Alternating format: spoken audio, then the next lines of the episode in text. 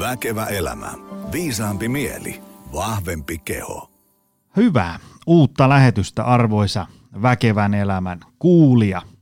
On kiva, että iso kasa uusia korvapareja on löytänyt kuluneiden viikkojen ja kuukausien aikana tänne langoille. On kiva nähdä statistiikasta, että seuraajia tulee jatkuvasti lisää nakuttaa tasaiseen tahtiin. Kuten olen aikaisemminkin sanonut, niin, niin menkää rakkaat ystävät kuuntelee niitä vanhempiakin jaksoja. Siellä on aikamoista timangia. Mä oon itse menossa valmentaan elämäntapa remontin tekemisestä tässä lähipäivien aikana ja kuuntelin muistin virkistämiseksi jakson, missä oli Ville Ojanen, psykologia ja aivotutkija vieraana ja aivotutkimuksesta väitellyt tyyppi ja aivan käsittämättömän hyvä jakso. Et jos haluaa tietää, miten tapoja muutetaan ja, ja niin, että, että ne tulokset pysyy ja, ja tota, miten elämäntaparemppa tehdään, niin sen parempaa 62 minuuttista ei ainakaan mun podcastista löydy. Se on niinku käsittämättömän hyvä jakso. Rullailet sinne, missä alustassa nyt ikinä kuunteletkaan. Spotify, Supla tai Apple, Google podcasti, niin rullaile sinne viime vuoden 2019 marraskuulle. Sieltä löytyy mainio jakso. Mutta me hypätään samoin tein päivän teemaan. Tota, me puhutaan tänään, tämä on siinä mielessä hauska jakso jälleen kerran, että mä en edes tiedä mitä tästä tulee, mutta me, me sovittiin vieraan kanssa, että vedetään aika freestylilla ja katsotaan mitä syntyy. Emilia Vuorisalmi, tervetuloa. Kiitos, tosi kiva olla.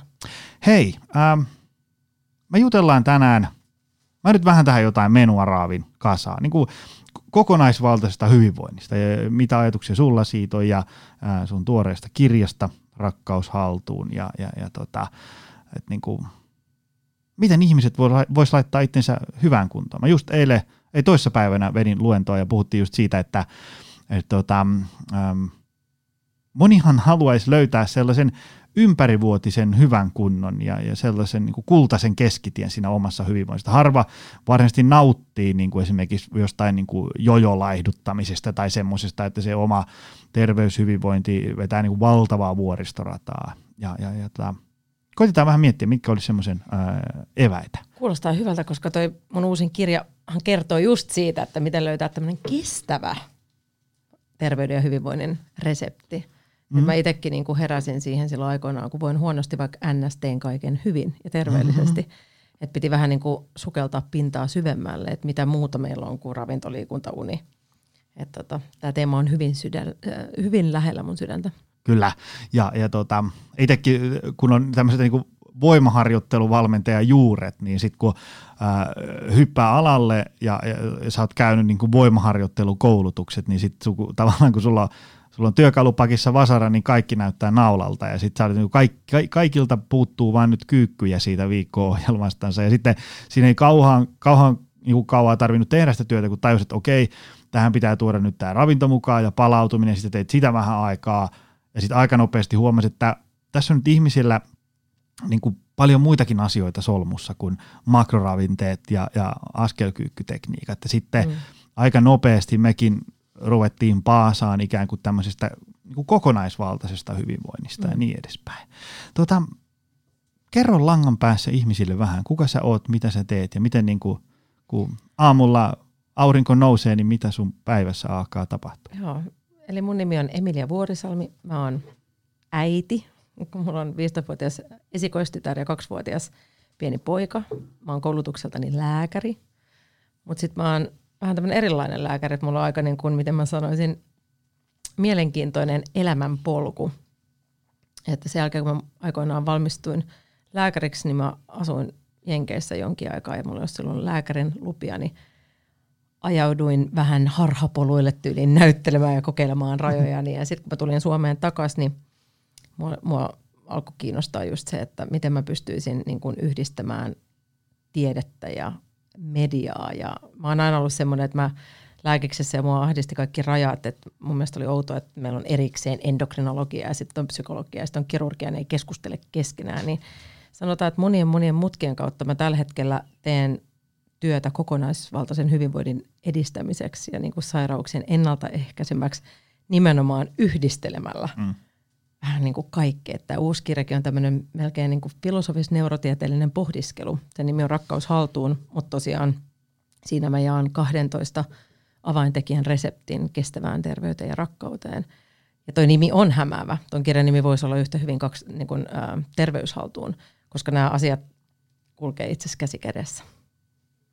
Kerro vähän tarkemmin, mistä tässä kirjassa on kyse? Tää, kyse- mä, mä sain tämän, äh, kiitoksia, ja, ja tota, äh, tässä oli mun mielestä hyviä ajatuksia. Siis semmoista niin kuin, kun meillekin tulee ihmisiä valmennukseen, niin sitten ne ajattelee, että, että jahka ne saa vaan ne niin kuin makrot ja mikroravinteet kohdalle ja sitten se hyvän treeniohjelma, jota päivitellään, niin sitten he pääsee ikuisesti hyvään kuntoon. Mm. Ja, ja tota, äh, mutta siinä ei kauhean kauan mene, kun ymmärtää, että, että niin kuin se, se safka ja liikunta on loppujen lopuksi vain osa sitä ihmisen hyvinvointia. No tästä kirjassa just, mulla on 12 kohtaa, niin itse asiassa kolme vaan näistä on periaatteessa, mä kutsun näitä kolme rakkauden kuorikerrokseksi, eli ne on niitä tukitekijöitä, mutta se ydin, mikä on kaikista tärkein, niin ne on itse asiassa melkein kaikki mielen juttuja.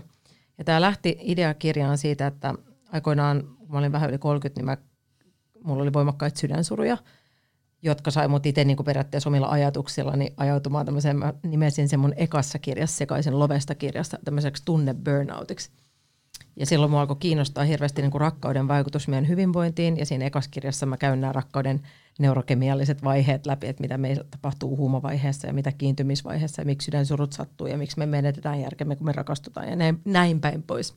Mutta sitten tosiaan, kun se eka kirja, josta tuli hyvin suosittu, oli lähtenyt painoon, niin mulle heräsi kysymys, että mä olen ymmärtänyt, että se rakkauden kiintymysvaihe, eli se vaihe, kun ollaan selätetty se hullu kuluttava huuma, niin se on itse asiassa hyvin terveyttä edistävä parhaimmillaan. Ja silloin meillä on kolme päärakkaushormonia, oksitosiini, dopamiini ja serotoniini, jotka jokseenkin tämmöisessä aika hyvässä tasapainossa niin kuin siinä optimitilanteessa virtaa. Ja mä mietin, että miten voisi päästä tohon tilaan ilman parisuhdetta. Ja siitä syntyi sitten, mm. tai lähti tämä matka tähän kirjaan. Ja alussa tietenkin mä aloin miettiä kaikkia näitä no, nopeita dopaminin lähteitä ja serotoniin ja oksitosiinin lähteitä. Että okei, oksitosiinia kosketuksesta ja vedestä ja kaikki naisten lehdethän on täynnä vinkkejä, että dopamiinia, tiedätkö, juo kuppi kahvia ja dopamiinit lähtee tai vedä jotain, mitä sitten vedätkin. Mutta yhtäkkiä mä tajusin, että tosi monet näistä lähteistä, ns-terveellisistäkin dopamiini, serotoniini ja oksitosiinilähteistä on koukuttavia. Mm-hmm. Eli me koukutetaan seksiin, me koukutetaan, koukutetaan kosketukseen ja mä mietin, että nyt mä haluan miettiä, tarkastella tätä, mä haluan tarkastella tätä vielä paljon syvällisemmin. Ja siitä, siitä sitten syntyi tämä tosiaan 12 äh, avaintekijän resepti, jossa nämä kaikki tekijät on valittu niin, että ne on pitkäkestoisia, että ne on periaatteessa tämmöinen niin kuin lifelong journey, ja ne tasapainottaa matkalla, jos ja kun elämä heittelee ja tulee läheisten sairastumisia, potkut, pandemia, mitä ikinä, mm. niin me pysytään pinnalla, me ei sairastuta. Ja täytyy sanoa, että itse nyt kun mä pyrin elämään niin kuin opetan, niin just tätä, että mun mielestä mä oon paremmassa kunnossa, vaikka mä treenaan vähemmän ja nukun paremmin, että mun mielestä unikin on kestävän rakkauden reseptin sivutuote. Mm. Että kun on, mihin pian mennään näihin ydinasioihin, kun ne on kunnossa, niin yhtäkkiä huomaa, että moni muukin asia yhtäkkiä loksahtaa paikalleen. Kyllä. Öm, me ollaan puhuttu melkein sieltä ihan meidän niin kuin, valmennustiimin ja yrityksen alkutaipaleelta saakka käyty tämmöisen termin kuin kokonaisvaltainen hyvinvointi. Mitä se termi tarkoittaa sulle vielä vähän tarkemmin? Se tuossa vähän jo avasitkin. No mulle se tarkoittaa sitä, että esimerkiksi mielen ja kehon yhteyttä ei voi erottaa. Että meidän niin kuin ajatukset esimerkiksi on tosi iso osa meidän kokonaisvaltaista hyvinvointia. Meidän alitajuntaa ei voi ohittaa, kun tarkastellaan kokonaisvaltaista hyvinvointia. Ja sitten toki siinä on niin kuin just ravintoliikunta, palautuminen, uni, kaikki nämä. Eli siinä on – ää, kokonaisvaltaiseen hyvinvointiin liittyy mun mielestä yksilöllisyys, mistä ihan liian vähän puhutaan. Eli me ollaan jokainen yksilöitä. Tuossa kirjassa mä avaan sitä esimerkiksi dopamiini, serotoniinin voittoisuuden kautta. Eli että toiset luonnostaan meillä on niin kuin suurempi taipumus hakea niitä dopaminin lähteitä. Sitten toisaalta meidän on tärkeää silloin muistaa ne serotonin lähteet, mm. koska se on kaikki balanssi. Et mulle kokonaisvaltainen hyvinvointi on kehon tasapainon lisäämistä – ja kun keho on tasapainossa, niin meidän keho korjaa itse itseään, parantaa haavoja, kasvattaa lihasta tai me kasvataan meidän niin kuin, kognitiivisia taitoja parannetaan. Ja sitten kun me ollaan epätasapainossa, niin kaikki sakkaa sitten helpommin. Eli se on periaatteessa tasapainon lisäämistä. Tuo oli hyvin sanottu. Että, mä oon itse sitä usein ähm, kuvannut esimerkiksi, tai kun tavallaan kun käy vaikka luennoimassa jossain yrityksessä niin, ja, tai missä nyt tilaisuuksia tai valmentaa ihmisiä, ähm, niin on huomannut jotenkin, että ihmiset on monella tapaa vähän niin kuin peloissaan, että, että mun keho ja, ja mieli menee rikki, jos, tiedätkö, mun porkkana ei ole luomua tyylisesti niin kuin sille. Mm. Ja, ja tota, äh, mä oon jotenkin lohduttanut ihmisiä siitä, että, että, että meidän kehossahan on tosi hienoja tällaisia erilaisia säätelyjärjestelmiä, ja, ja kiitos niiden moni asia ei ole ihan niin justiinsa. Ajatellen sille, että kun, jos ihmisille painottaa vaikka, että hyvä ateriarytmi on tärkeä juttu, se auttaa asioissa X, Y ja Z, ja sit siitä saattaa tulla sellainen, että okei, tämä on se hyvä ateriarytmi, ja jos mä tosta lipsun, niin sit kyllä niin kuin turmio korjaa. Kun todellisuudessa, kun perusasiat on kunnossa, liikutaan, syödään, palaudutaan niin edespäin elintapojen osalta, niin kehohan monella tapaa ikään kuin, niin kuin säätelyjärjestelmät huomaa kehossa, että okei, täällä on nyt ateriarytmi venyy ja verensokeri lähtee laskuun, niin sitten siellä alkaa tapahtua asioita A, B ja C, ja sitten se verensokeri sieltä palautuu. Ei niin, että mulla tässä nyt, kiitos meidän podcastin, on niin kuin ateriarytmi vähän venynyt, niin sitten mun niin kuin, ää, ää, verensokeri menisi tästä nollaan ja pam, mä paukahdan niin, ja päinvastoin nyky, sitten tiedät keskusteluissa, että se onkin se kaikista terveellinen asia, että mm. paastotaan nyt tässä ja tähänkin mä ehkä kommentoisin se, että se yksilöllisyys mm. siinäkin, että kuuntelee sitä omaa kehoa ja mikä sopii, että monellahan mm. voisit sopiikin, että sopii ne pidemmät pätkäpaastot mm. sinne väliin. Itse edelleenkin syön säännöllisesti ja mm. se sopii mulle, mutta niin kuin tässäkään ei ole sitä one size fits all ratkaisua. Mm. Ja, mutta just tuohon armollisuuteen, että mun mielestä hyvä vinkki, kun monet, itsekin ollut semmoinen, että mä haluan, että mahdollisimman paljon luomuja ja kaikki mm. näitä, niin se oli joku, mä muistan, joku kovan luokan tutkija, joka muistutti siitä, että kuitenkin tärkeämpää on se, että meillä on tarpeeksi vaikka mikroravinteita, mm. Äh, kuin se, että siellä on jotain myrkkyä välissä. Et kun, mm. kun meidän keho, jos siellä on vaan palikat, niin kyllä puolustautuu ja niin kuin putsaa mm, ne. Mm, mm. Tämä on niin kuin hyvä muistaa, että se, se tota, et, et mieluummin kun stressaa siitä, syönkö luomua, niin pitää huolta, että syö niitä kaikkia sateenkaaren värejä mm. ja monipuolisesti. Niin se joo, kyllä sitten niin puolustautuu. Tuli tuosta yksilöllisyydestä mieleen se, että ähm, valtaosa ihmisistä, minä mukaan lukien, liputtaa just sen puolesta, että yksilöllisyys on tärkeä homma. Ja, ja se, mitä itsekin usein sanon, on se, että ähm, että jos ajatellaan vaikka liikunnan näkökulmasta, että olisi hyvä olla arkiaktiivisuutta ja jotain vastusharjoittelua ja kestävyysliikuntaa, niin sillä ei ole niin hirveästi väliä, että teetkö sä sitä askelkyykkyä olohuoneen lattialla vai takapihalla tai tässä meidän kuntosalilla, kunhan sä sitä teet. Mm. Ää, ja sama syömiseen ja psykologiseen palautumiseen ja muuhun. Että tavallaan löytäisi se oma juttu. Mutta se oman jutun etsiminen ja löytäminen, niin se on kyllä semmoinen, että se vaatii sitten vähän aikaa. Tiedätkö, että sun pitää niin kuin raivata kalenterin tilaa, että sulla on mahdollisuuksia etsiä sitä omaa juttua.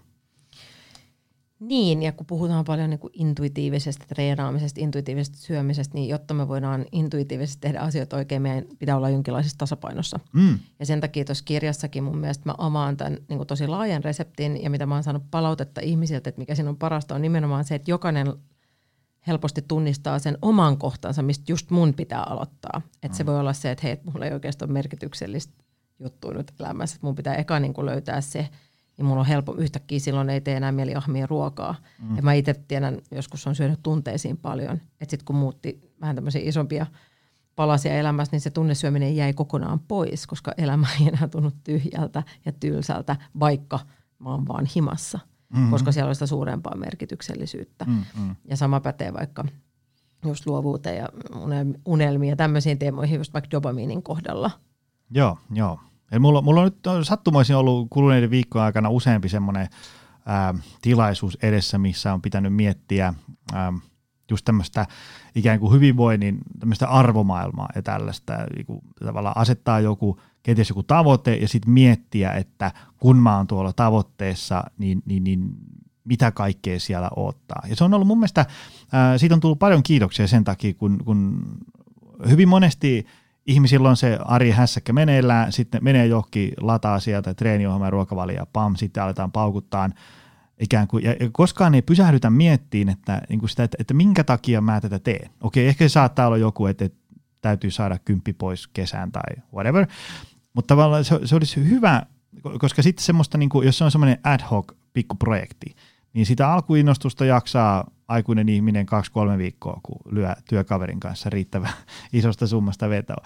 Mutta se olisi hyvä, että istuisi alas ja miettisi, että okei, mä teen nyt näitä juttuja, mä haluan asiaa X, Y ja Z. Ja, ja sitten, että miettis, että minkälaista mun elämä on sitten, kun mulla on esimerkiksi hyvät elämäntavat ja, ja mä oon alkanut priorisoimaan omaa hyvinvointia ja, ja, ja tota, ähm, et mä, mä oon tehnyt tämmöisen niin kuin kokonaisvaltaisen elämäntaparemontin ja sitten mulla on nämä palikat kunnossa, niin mitä kaikkea mun elämässä on sitten mahdollista sellaista, mitä mä haluan, mutta just nyt en niihin pysty. Että se semmoinen mm. jonkin sortin tämmöinen, niin kuin, niin kuin, mä liputan edelleen niiden puolesta, että meillä pitää olla treeniohjelmaa ja, ja jotain tämmöistä niin kuin konkreettisia työkaluja, smoothie, resepti aamu ja niin edespäin, mutta sitä, siellä taustalla pitäisi olla se joku semmoinen, niin sen tekemisen semmoinen varsinainen syy. Ja se olisi tärkeä, koska se joku tämmöinen isompi remppa äkkiä ottaa se 12 kuukautta. Niin siinä, ehtii aika monta niin kuin suvantovaihetta tulee matkan varrella, että ihmiset niinäkin hetkinä muistaisi sen, että minkä takia tätä hommaa ollaan tekemässä. Niin, se on kaikissa näissä tavallaan, kun mietitään vaikka just goaleja tai unelmia, että tunnistaisi sen niin kuin tunteen, mistä mä haluan, että musta tuntuu enemmän kuin vaikka joku, tiedätkö, pinnallinen kilo, kilomäärä, mitä mä haluan pois. Että se tunne kaikesta. Mm. Mä itse mietin, kun mulla on aika moni asia toteutunut, mistä mä oon unelmoinut, kun mä oon alkanut keskittyä siihen, että mikä se tunnetila on, mitä mä mm. haen takaa.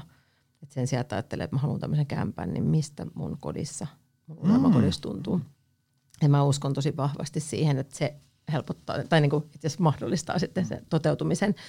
Koska me tosi usein sorrutaan siihen, että meillä on just näitä hedonistisia haaveita ja unelmia ja sitten kun ne toteutuu, niin sitten mikään ei muutukaan. Mm-hmm, mm. Ja sitten me tavallaan petytään ja sitten tuntuu tyhjältä, kun dopamini ei erity.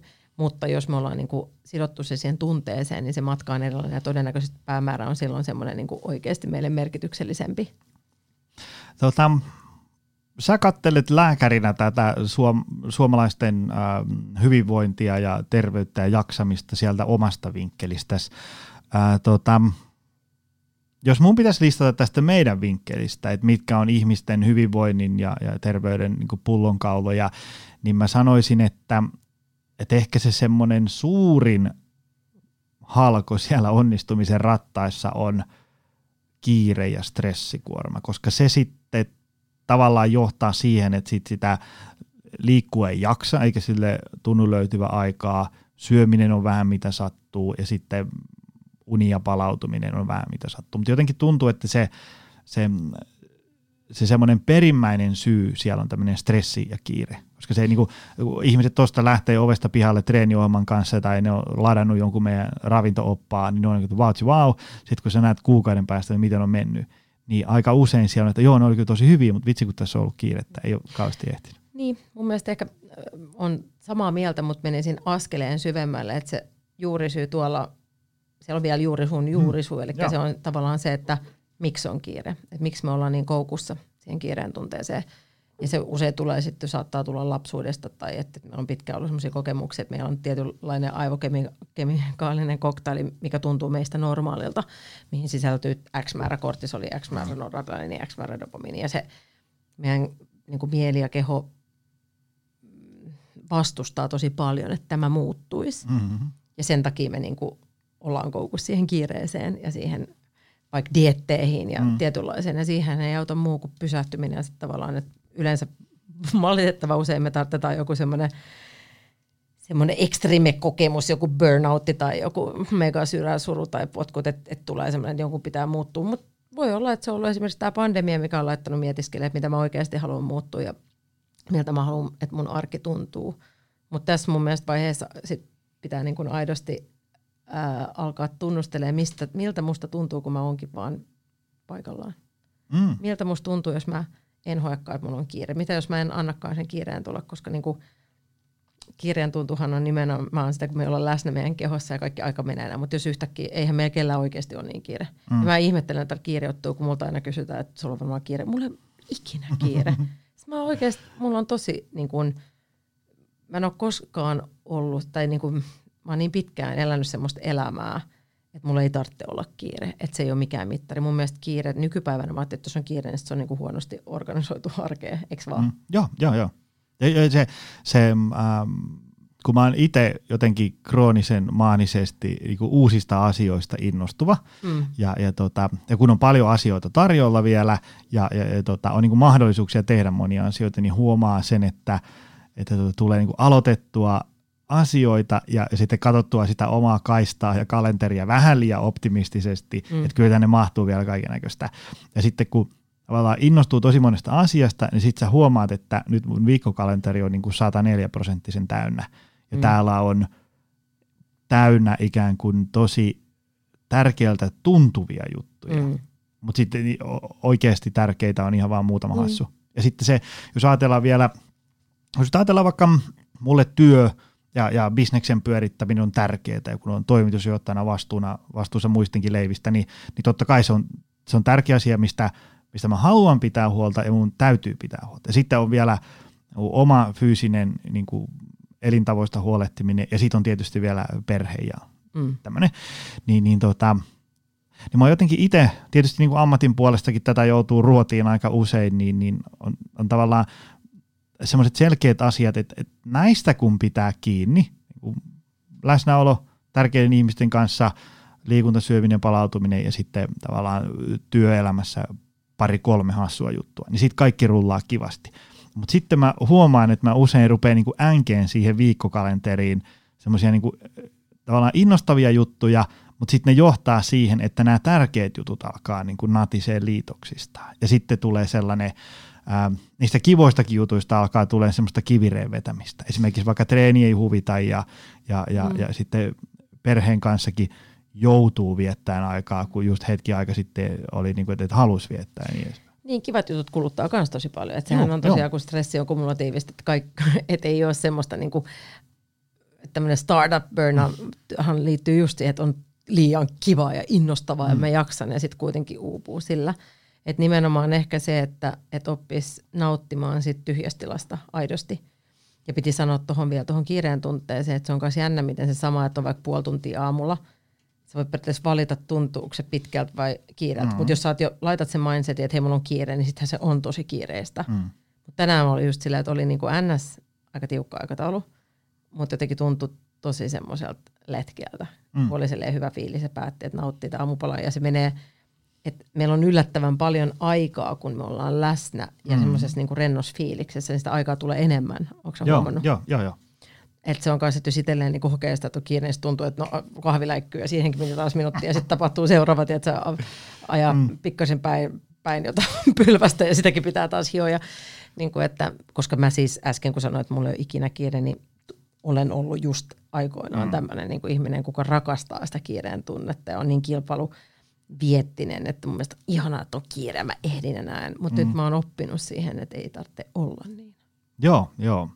Ja mä oon itse jotenkin, äm, kun mä no, no vieläkin saan itteni vähän liian usein kiinni siitä, että taas on lähdetty. Niin aloitettu joku, joku verkkokurssi tai, tai koulutus tai joku tällainen ja sitten se, se vaan niin kuin, oli ideana kiva, mutta se ei vaan mahdu kalenteriin. Mä, mä jotenkin silleen joutunut kamppailemaan itteni kanssa, että mä oon niin joutunut hyväksyttämään itselläni sen, että, että, että mä en kerta kaikkiaan, mulla ei ole mahdollisuuksia tehdä kaikkia niitä asioita, mitä mä haluaisin tehdä – koska sitten sit se johtaa siihen, että kun mä, mulla on 18 rautaa tulessa, niin sitten lopputuloksena on 18 semmoista niin kuin länsähtänyttä pannukakkua versus se, että mä tekisin vaikka kolme neljä juttua mm. tosi hyvin, hyvällä fiiliksellä ja syntyy jotain hienoa ja niin edespäin. Ja sitten niiden tekeminenkin on mielekästä, kun, no varsinkin nyt kun mä kirjoitin sen mun Väkevä työelämä-kirjan, niin nyt kun se on pari viikkoa sitten sain sen pois käsistä, niin, niin, niin tota,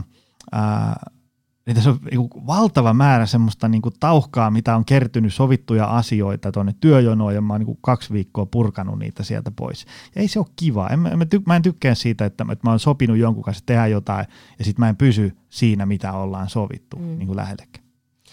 Niin, mä tunnistan tuon, mä itse tein semmoisen päätöksen vuosi sitten, muutin uuteen paikkaan, ostaa muuten mun kanssa molemmat sinne mm-hmm. teidän huudelle, että tota, mä otin semmoisen niin tavallaan tietoisen riskin, että, että mä odotan, että mä nyt alan tekemään asioita vaan, jotka niin kuin, tuntuu tosi oikealta. Ja sitten voisi olla tosi pelottavaa, kun, mm. jos mitä ei tulekaan. Mutta sitten se oli jännä, miten se niin kuin kannatti. Että mä oon nyt just tehnyt sitä, että kun tulee tarjouksia vaikka paljon, että tehdään verkkokurssit, niin kuin tulee joka suunnasta. Niin mä en ole vaan, niin kuin, mä odotan sitä hetkeä, että se tuntuu tosi oikealta. Vähän niin kuin mm. rakkaudessa, tiedätkö, mm-hmm. että, että se niin kuin, tulee jotain, tiedätkö, deittipyytöön, niin sen pitää oikeasti silleen tuntua, että hei, tässä on jotain spesiaalia. Että mä uskon siihen tunteeseen tavallaan, se intuitiiviseen fiilikseen, että, että tätä ei voi jättää tekemään, että nyt se mm. tuntuu niin oikealta. Ja sitten kaiken muun on vähän niin kuin jättänyt pois. Ja sitten toinen se, että mulla oli ennen, mä olin ihmisenä semmoinen, että mun goolit oli tosi isoja, jotain, tiedätkö, globaaleja maailmanvalloituksia. Ja sitten mä huomasin, että silloinhan se on hirveän niin kuin – tavallaan sitä dopamiini ei pääse erittyä, kun sä oot koko ajan niin kaukana sieltä mm. määränpäästä, että nyt mä oon niin kuin sen pystynyt muuttaa, että mulla on ne goalit lähellä ja mä keskityn oikeasti siihen yhteen asiaan tyyliin. Nyt mulla on suplassa tämä Doc Emilia Terveys 360 podcast, niin mä teen sen kymmenen jaksoa mm. nyt ja sitten välijuhlat seuraava juttu, eikä silleen just, että kymmenen juttua päällekkäin. Että totta kai mä tässä niin kuin joitain juttuja menee limittäin, mutta kun just joku kysyy, että mitäs toi sun uusi, uusi kirjaprojekti, mä sanoin, että en mä nyt, niin kuin, että kun ennen mä olisin jo sitä tehnyt, mä sanoin, että mä haluan tehdä tämän podcastin, mulla ei ole mikään kiire, mä startaan sen sitten joulukuussa. Miten sitten noin nettikurssit? Mä sanon sama juttu, mä teen ensi keväänä. Ei mun mm. tarvitse tehdä kaikkea tänään. Mm. Et se on ollut mun, mun tyyppiselle ihmiselle kanssa tosi iso haaste ja muutos. Mm. Mä aina, niin koen, että, että on niin menossa oikeaan suuntaan siinäkin. Hyvä. Tuota, jos nyt ajatellaan, että mikä on ihmisten tämmöiset niin suurimmat kompastuskivet tällä hetkellä, niin, niin mitä ihmisten sitten pitäisi tehdä? Jos ajatellaan, että tuolla nyt niin kuin X tuhatta ihmistä langan päässä ja, ja sä haluaisit nyt heittää niin kuin, että ihmiset priorisoikaa näitä. Heitä joku niin, yksi, kaksi, kolme tiedä, Yksi vinkki on, että lukekaa oikeasti tuo rakkaushaltuun kirjoitus, kuulostaa tosi leimiltä, mutta kun siihen mä oon tiivistänyt mun filosofiaan. Tämä on hyvä, tämä on hyvä. Nyt sanon no ihan siis. No, kiitos, siis mä oon saanut ihan siis itkettävän hyvää palautetta just siitä, että ihmisellä on avautunut semmoinen syvempi juttu, että tämä muutos mun pitää tehdä. Ja siellä on paljon tehtäviä myös, mitkä laittaa pysähtymään. Ja mulle esimerkiksi itse kävi hauska juttu, että viime keväänä, kun mä kirjoitin tuota kirjaa, mä kirjoitin luovuuden tärkeydestä terveyden edistäjänä. Ja kun mä ymmärsin itse mennään muutama vuosi sitten, kun mä tein tosi semmoista niinku just kiireistä, tiedätkö, että kauhea kiire viedä lapsi kouluun ja sitten kiireelliselle lääkärin vastaanotolle. Ja mä huomasin, että multa oli jäänyt semmoinen ilo ja luovuus arjesta. Ja mulle, meille kaikille mä uskon luovuus on tärkeää. Niin sitten tota, mä aloin itse miettiä niitä luovuuden lähteitä. Sitten mä kirjoitin myös niinku unelmien tärkeydestä ja sitten mä pysähdyin ja mietin, mietin niinku omia unelmia. Että onko aidosti, jos mä nyt rehellisesti pysähdyn ja mietin, onko joku unelma, jonka olen haudannut. Sitten mä tajusin, että on. Mä rakastin näytellä Jenkeissä aikoinaan ja hautasin sen, kun mä tulin Suomeen monestakin syystä.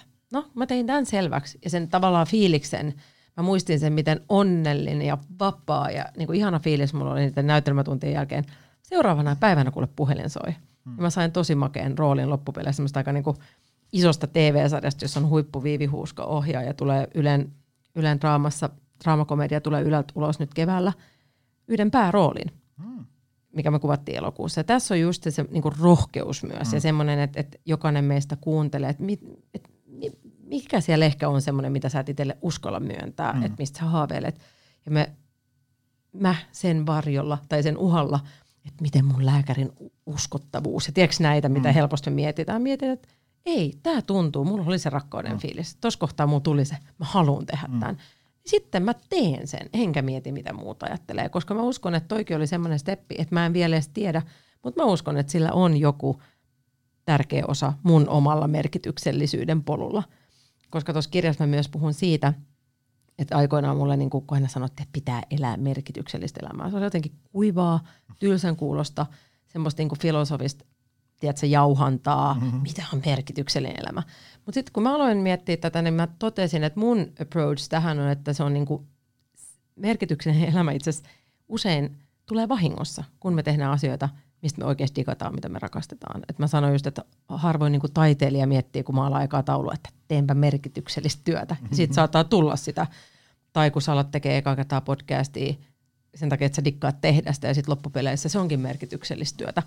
Mulle kävi just näin, että vasta sitten kun mä aloin tekemään rohkeasti juttuja, mistä mä dikkasin, yhtäkkiä mun lääkärin työstäkin tuli paljon merkityksellisempää. Ja mä saan tämän, tällä hetkellä päivittäin ihan huikeita palautetta, että ihmiset niin kuin, mä oon osana heidän muutos- ja kasvuprosessia, mikä on just sitä, mitä mä haluan tehdä. Mä mm. haluan inspiroida ja rohkaista niin kuin, lääkärinä ihmisiä, mikä ei ole sitä perinteistä, tiedätkö, että mm-hmm. määrätään lääkettä ja laitetaan vähän laastaria. Joo, ja, ja tuossa äh, tossa just niin semmoinen niin itselle mielekkäiden asioiden tekeminen, kun, kun itse käy puhumassa vaikka niin palautumisesta, niin sitten juu, uni on tärkeä, mutta sitten on sitä tämmöisen niin valveilla oloajan psykologista palautumista. Ja mä oon just niin kuin, äh, kun ihmiset odottaa sellaisia, niin kuin, että, että sano Joni, montako minuuttia mun pitää tehdä dynaamisia alkulämmittelyitä, jotta mä liikkuvuus paranee, sellaisia niin konkreettisia niin kuin minuutti ja tämmöinen niin täsmäratkaisu. Ja mä oon usein heitelty vain sellaisia, niin kuin, ähm, että kun meillä kaikilla on mielessä joku sellainen asia, mitä kun me ollaan tehty, ja sitten sen jälkeen, että ah, miksi mä en tee tätä enemmän. Kun on raukea olo, tuhannen kilo apina on hävinnyt selästä – niin voi olla, että siitä kun sä oot viimeksi tehnyt on vaikka seitsemän vuotta, mutta sulla on se mielessä ihan varmaa. Niin se äh, esimerkiksi se psykologinen palautuminen, niin, niin, niin priorisoi sitä asiaa, raivaa sille tilaa sun kalenterissa riippumatta siitä, mitä se on. On se mm. patalappujen virkkausta, taulujen maalausta, rumpujen soittoa, mitä ikinä. Ja, ja tämä on tosi mielenkiintoista, koska just aikoinaan ekaa kertaa, kun First Beatin itse mittasin omaa palautumista, niin mä esimerkiksi palauduin TV-työssä. Mm-hmm. Eli tämä just, mulla oli, eilen juttelin pitkään yhden friendin kanssa, kuka on niin tosi älykäs, smart woman, äh, kotiäiti, äh, burnoutissa kotiäitiydestä, koska suorittaa mm-hmm. yli kotiäitinä. Ja kun mä sanoin just, kun oli yksi sellainen duunijuttu, mikä, mikä mun mielestä hänelle sopisi, ja hän sanoi, mutta kun se varmaan kuormittaa liikaa, niin mulla on sellainen tunne, että tämä olisi hänelle palautumista. Mm-hmm. Koska niin mehän pystytään todella oudoilla asioilla burnouttaa itteni, niin kuin mä aikoinaan, omilla ajatuksillani. Mm. Että sitten mä tarttiin just sitä jotain, niin kuin missä mun fokus on, kuten TV-työssä. Tai esi- mä uskon, että nyt tämä hetki olisi mulle aika palauttava, koska mulla on tosi rento fiilis, mä joudun keskittyä, että mun mieli on normaalisti semmoinen, että se niin kuin menee tuhanteen suuntaan. Mm-hmm. Niin tässä mun on pakko kuunnella sua jotenkin olla läsnä ja yrittää vastata. niin tämä tuntuu hirveän palauttavalta.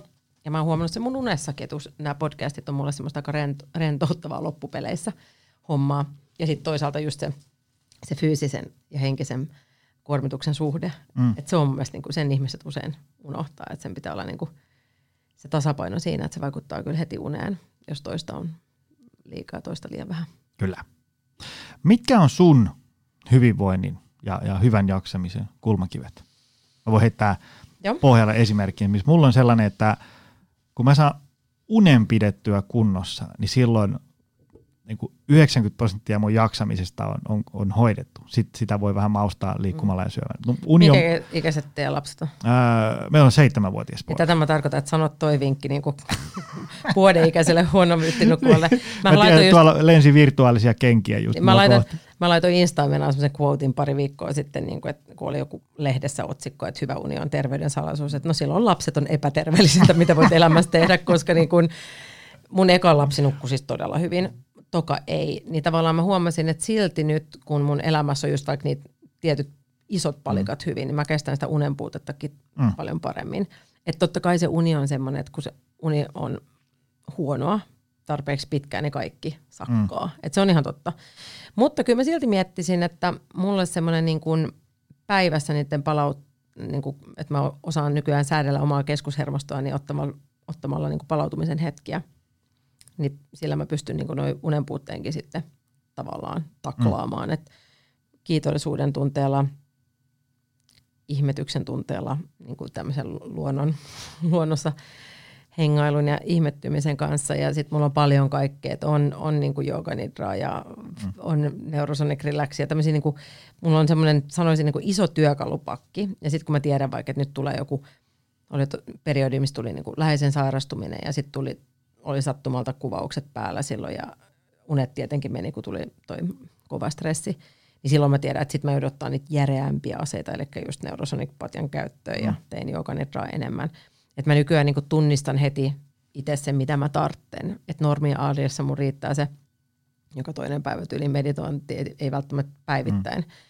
Mutta mä huomaan heti, että jos mä oon kireempi äiti, niin sit mun pitää meditoida. Että tämmöisiä, niin kun tiedät, se tuntee sen, että mm. mitä tarvitsee, ennen ei tuntenut.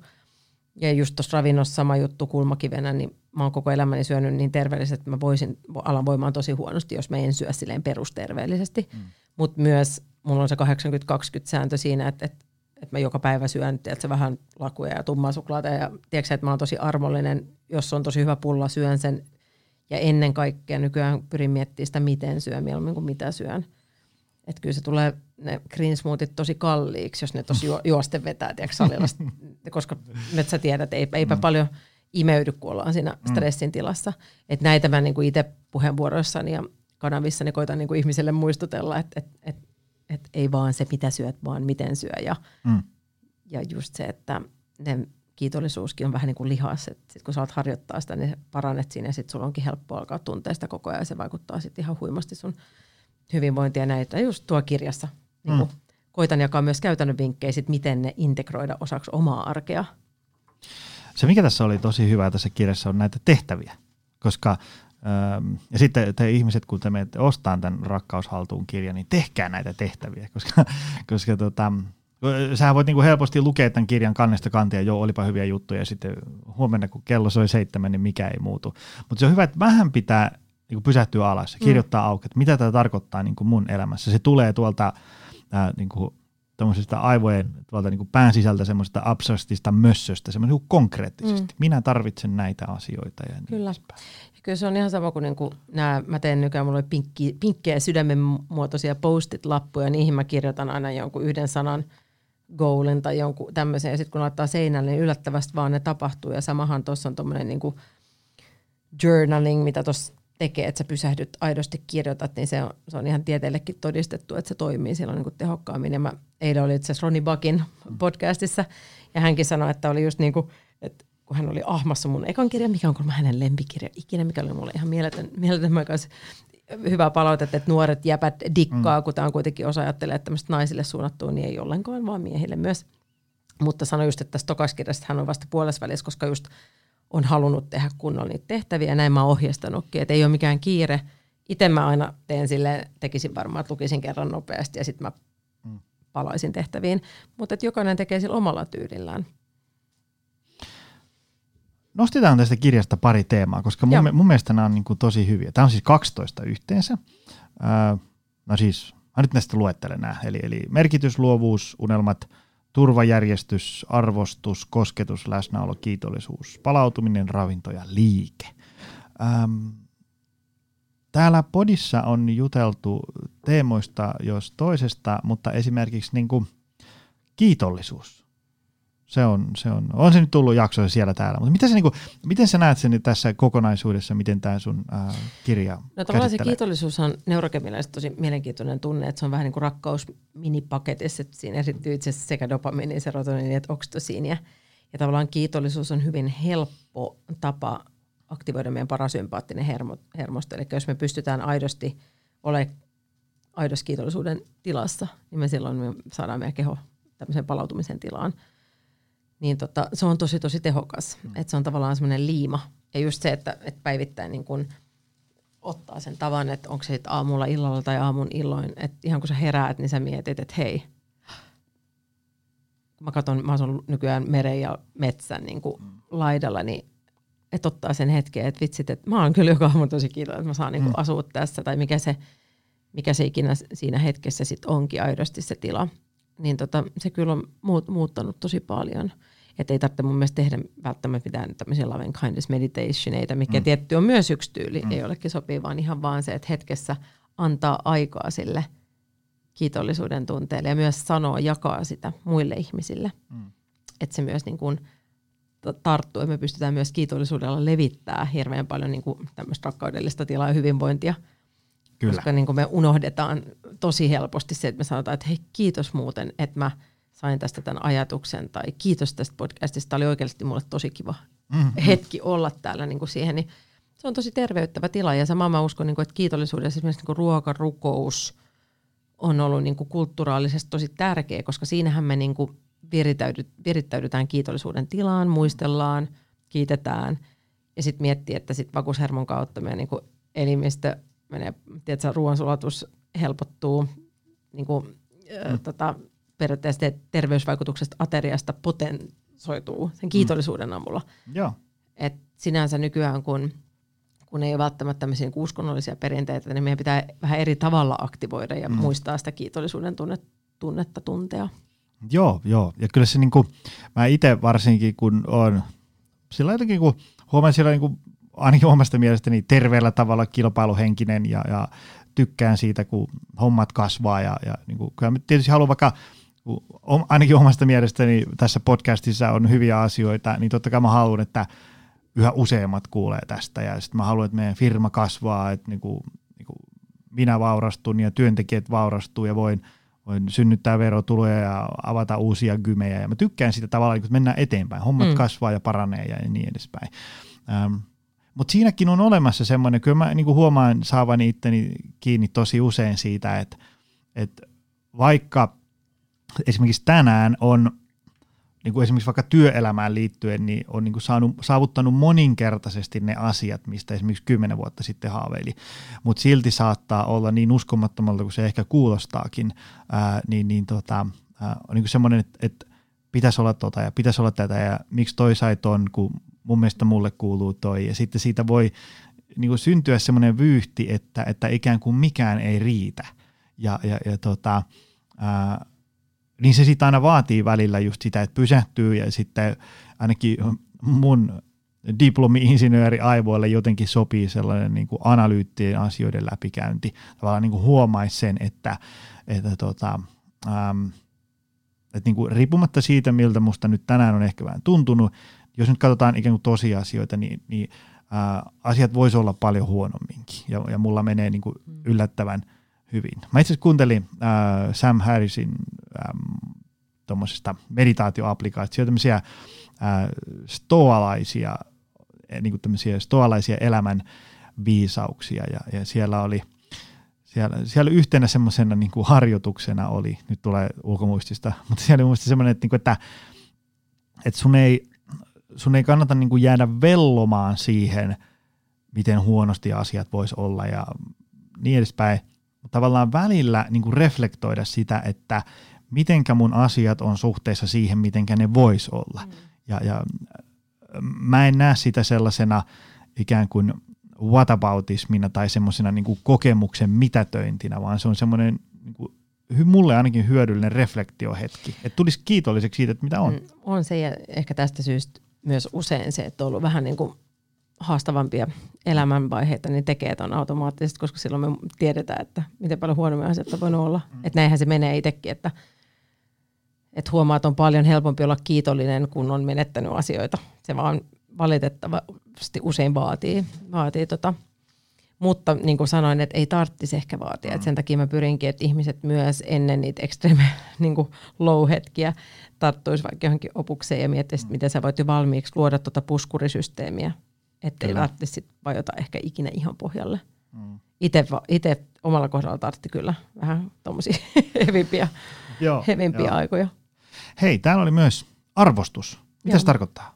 Kestävää serotoniinin virtaa otsikon alla. No tavallaan, että meillähän, meidät, meidät on niin psykologisesti tosi hardly wired siihen, että me laumassa saadaan arvostusta ja se on semmoinen tunne, että just kun puhuit äsken tuosta niin kateudesta ja muusta, että se, se on meille aina hätäsignaali. Meidän keho menee stressiin, koska meidän lauma on ehkä hylkäämässä meidät, koska me ei, me ei, me ei olla tärkeitä tai me, meitä ei arvosteta tarpeeksi.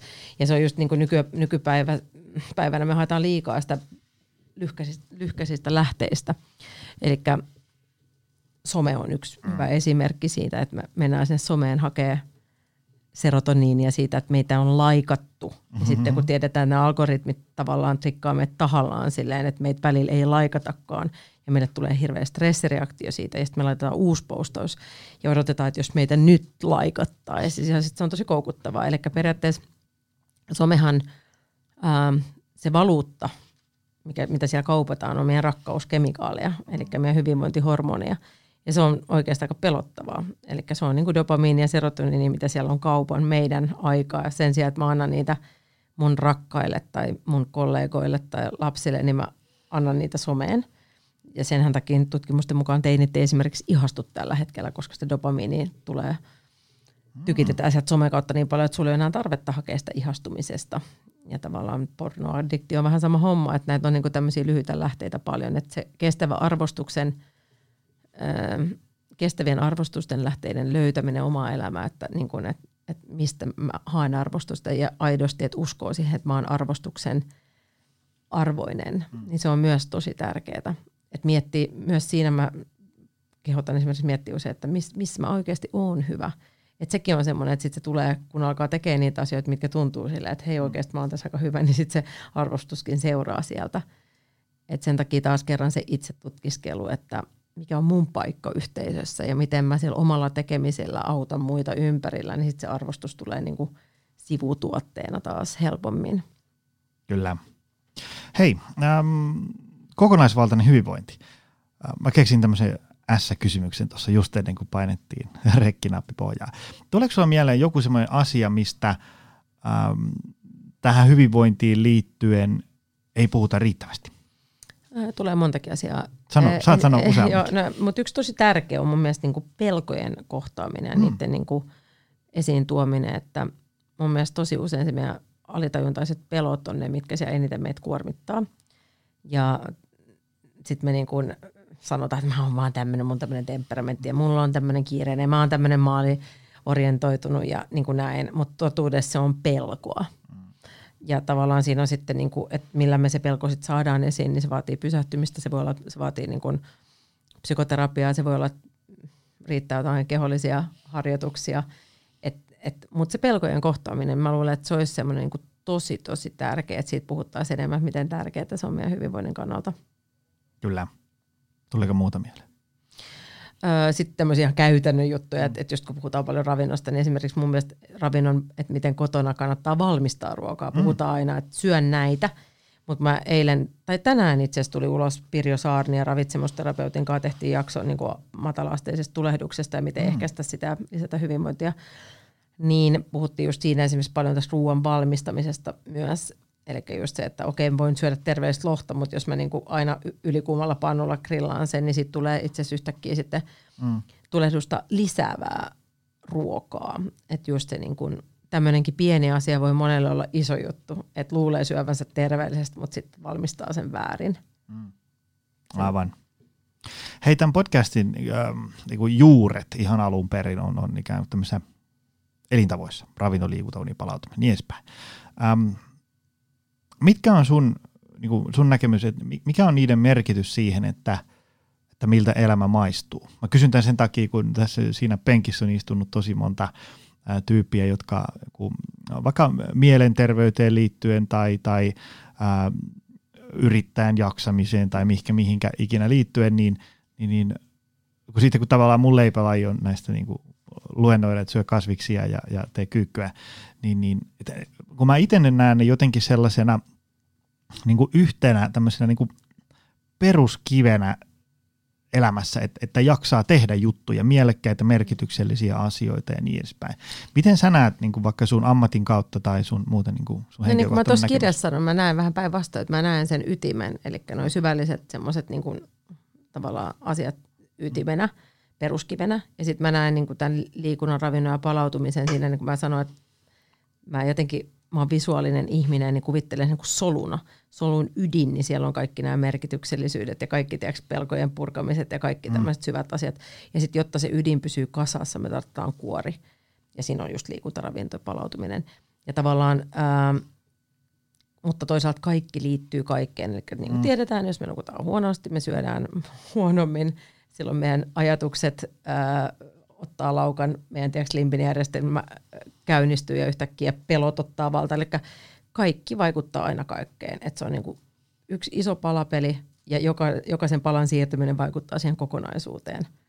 Et niitä ei voi mitään niin kuin erottaa toisistaan, mutta et mun, mielestä, mun mielestä liian vähän on puhuttu just näistä mielen asioista. Mm. Että et mä näen tuossa, että se, se oli mielenkiintoinen, kun olen lukenut myös niin kuin esimerkiksi syöpään liittyen paljon niin kuin vaikka radikaaliparantumisista ja tämmöistä asioista, niin ää, kun on tutkittu vaikka spontaaneja remissioita maailmalla, niin on huomattu, että niin kuin, ää, ne asiat, mitkä toistuu, niitä on 47, joista 9 toistuu kaikilla. Ja niistä yhdeksästä asiasta seitsemän on mielen asioita. Mm. Et, et se oli mun mielenkiintoista, että se sama periaatteessa suhde pätee myös tuossa, mikä mun kirjassa on. Että se sitten, että totta kai liikunta ja ravinto on tärkeää, mutta sitten sit huomaa myös sen, että me voidaan, niin kuin mä aikoinaan, mä söin tosi terveellisesti ja liikun hyvin ja voin silti tosi huonosti. Mm. Joo, ja se niin kuin vaikka itsekin niin juuret on tavallaan niin kuin levytanko-urheilussa ja makroravinteissa, niin mitä enemmän ja pidempään ihmisiä on valmentanut, niin jotenkin sitä on enemmän ja enemmän haluaisi painottaa sitä jotain semmoista, niin kuin, mä en tiedä mikä olisi hyvä termi, joku semmoinen kognitiivinen havahtuminen siihen, että sun pitää ruveta vaan niin kuin miettiä näitä asioita eri tavoin.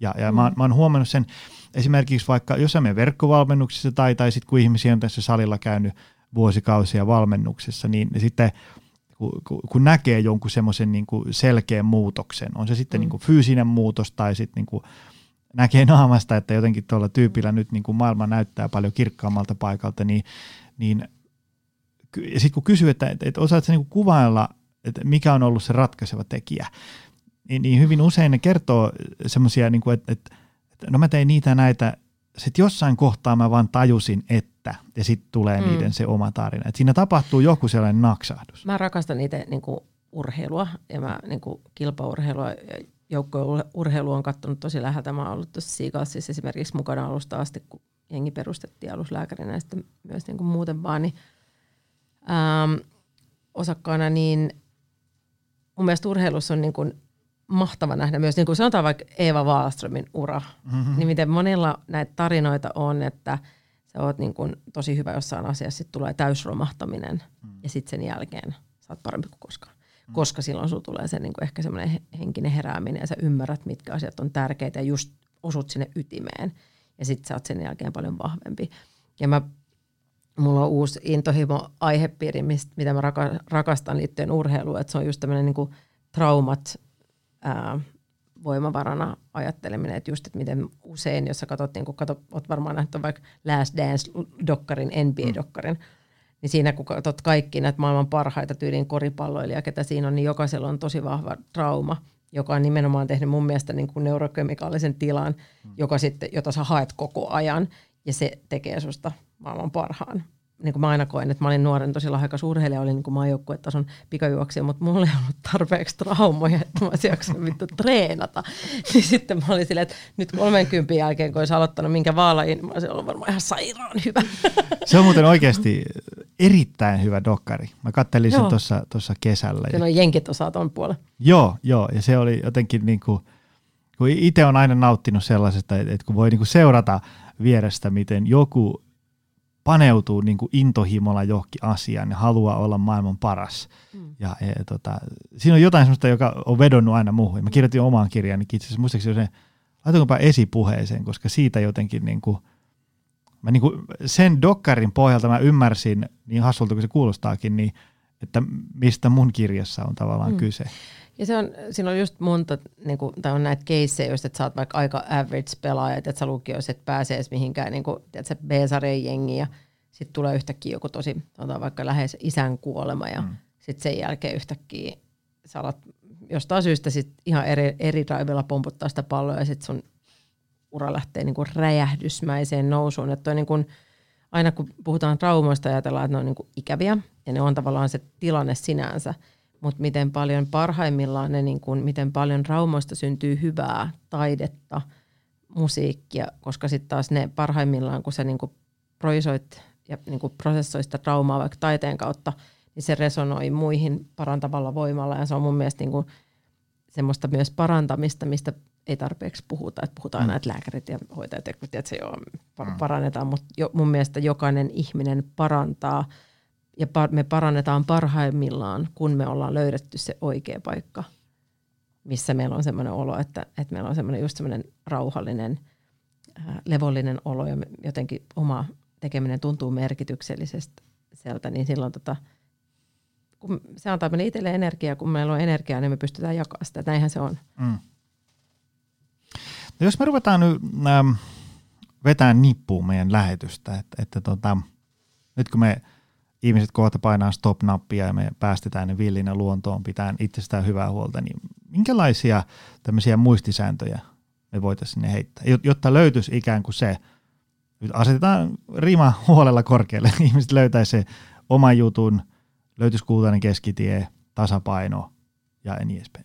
Mitä, mitä sun mielestä ihmisten pitäisi tehdä? Sano pari kolme juttua. No, ottaa aikaa pysähtymiselle. Tuo on hyvä. Mä olisin sanonut tuo. Joo, mä otin se ekana. Yeah. Se oli hyvä. Se, tota, se on semmoinen, mitä meidän niin kuin pitäisi tehdä, että, että niin kuin, aidosti niin kuin miettiä, että kuka mä oon, mitä mä oikeasti haluan siinä kaikki kireen keskellä. Ää, sitten ehkä miettiä, että miten yhdistää sen niin kuin ympäristöön, että olla läsnä niin kuin samalla kuin läsnä itselleen, niin läsnä muille. Että semmoinen niin hyvän tekeminen, hyvän, hyvän tavallaan levittäminen, se helposti kuitenkin tässä maailmassa niin kuin unohtuu. Että me ollaan kuitenkin niin ekosentrisiä, että mietitään sitä oma, omaa napaa. Mäkin on ollut tosi sellainen, mutta sitten nykyään huomaa, että, että on jotenkin niin kuin, just kun on rohkeasti ottanut niitä – niin ja tästä mennään kolmanteen, rohkeat valinnat. Sen mä ottaisin, niin kuin, että... Miten ne on? Anna jotain esimerkkiä. No just siitä, että ei, ei mieti niin kuin, mitä muut tekee tai näin on aina tehty, ja niin kuin, vaan tekee sitä, mikä oikeasti itse tuntuu. Mm. Vaikka sä et näe, että mihin tämä polku vie, niin saatat sen askeleen. Et mä rakastan tähän loppuun tämmöinen esimerkki just lapselle, tai saatiin itse asiassa gigantista ilmaislahjana otsalamppu. Mm. Ja laitoin sen eilen mun kaksivuotiaan päähän. Ja mentiin, vain kun Suomessa voi kello viideltä iltapäivällä mennä pimeään metsään. Ja tota, sitten hän niin kuin ihan innossaan lähti, ja mä kysyin, että minne mennään, niin hän sanoi, että en mä tiedä, ja täysillä eteenpäin. Ja mä sanoin, että tämä on se, miten kaikkien meidän ihmisten pitäisi mennä. Että meillä on joku suunta, mikä tuntuu oikealta, ja sitten me ei tiedetä, mikä se on, mutta me silti mennään sinne, ja me löydettiin maailmanmakein maja, Siis niin mm. hieno. Ei sitä olisi löytynyt, jos me oltaisiin rohke, rohkeasti poikettu polulta tähän mm minä päättäisin minun ohjeistukseni, poiketkaa polulta, koska se myös lisää aivojen plastisuutta. Eli kun me halutaan muuttua, niin me ei saada aivojen muutoksen tilaa, jolle me laiteta autopilotti pois päältä, tehdä asioita, mitä me ei ennen olla tehty. Eli se on ehkä semmoinen kanssa tosi tärkeä. Mainio. Toi on tota, no mä itse asiassa kirjoitin tuosta omaankin kirjaani tosta, siitä, että, että me ihmiset ollaan loppujen lopuksi aika huonoja näkeen sitä, että – nyt kun me lähdetään tekemään jotain, niin mihinkä kaikki aletaan johtaa. Mm. Ja, ja, ja tota, sen takia jäljelle jää oikeastaan vaan niin kuin, rohkea kokeilu ja sitten katsoa, kuinka käy. Ja, sitten tietysti niin kuin, jonkun järjen voi pitää päässä, mutta kuitenkin niin kuin, aika avaran, avarin mielin lähtisi sykkiin ja, ja katsoa mitä. On se sitten vaikka, jos tuntuu, että en mä tykkää jostain liikuntamuodosta tai en, en mä voi olla vegaani tai, tai jos mä rupean palautumaan noin, niin ei mulle jää mitään omaa elämää. Kokeis pari, kolme, neljä viikkoa ja katsoi kuinka käy. Ja sittenhän, mm. sittenhän se, varsinkin äh, kun sä voit niin fyysisesti tuntea sen, että, että mitä siitä syntyy, kuinka mm. kivaa se on. Tai kenties ei se ollut kivaa, että sä kokeilet jotain toista ja niin mm. edespäin. S- äh, mistä ihmiset voi seurata sun juttuja? Sen sijaan, että, että kaikki menee nyt ja hakee Rakkaus haltuun kirjan kaupasta, niin onko sulla no, muita kanavia? Mä oon aika aktiivinen Instagramissa, Doc Emilia sivulla. Sitten mulla on docemilia.com nettisivut, missä löytyy tietty linkit kirjaan ja podcastiin ja muihinkin hommeleihin. Että nämä on ehkä ne pääkanavat. Ja sitten tosiaan mulla alkoi uusi podcast Suplassa. Se on Doc Emilia ja Terveys 360 nimeltä ja sitä pystyy ilmatteeksi käydä sieltä Supla, Suplasta appilla tai selaimella kuuntelemassa. Niin ne on nyt tämmöisiä tämän hetken juttuja. Mehiläisestä teen lääkärin työtä. Hienoa. Hei, Kiitos tästä. Tämä, tämä oli hyvä. Tästä tuli hyvä. Kiitos, no kiitos. kiitos. Tämä oli, mainio. oli tosi kivaa, rentoa. Mä oon tällaisessa puolimakavassa asennossa ollut täällä. täällä on hienot jouluvalaistukset studiossa. Täällä on hyvä olla. Hei, kiitos tästä ja, ja kiitos sulle, arvoisa ystävä. Me ihmetellään taas ensi viikolla. Se on moi.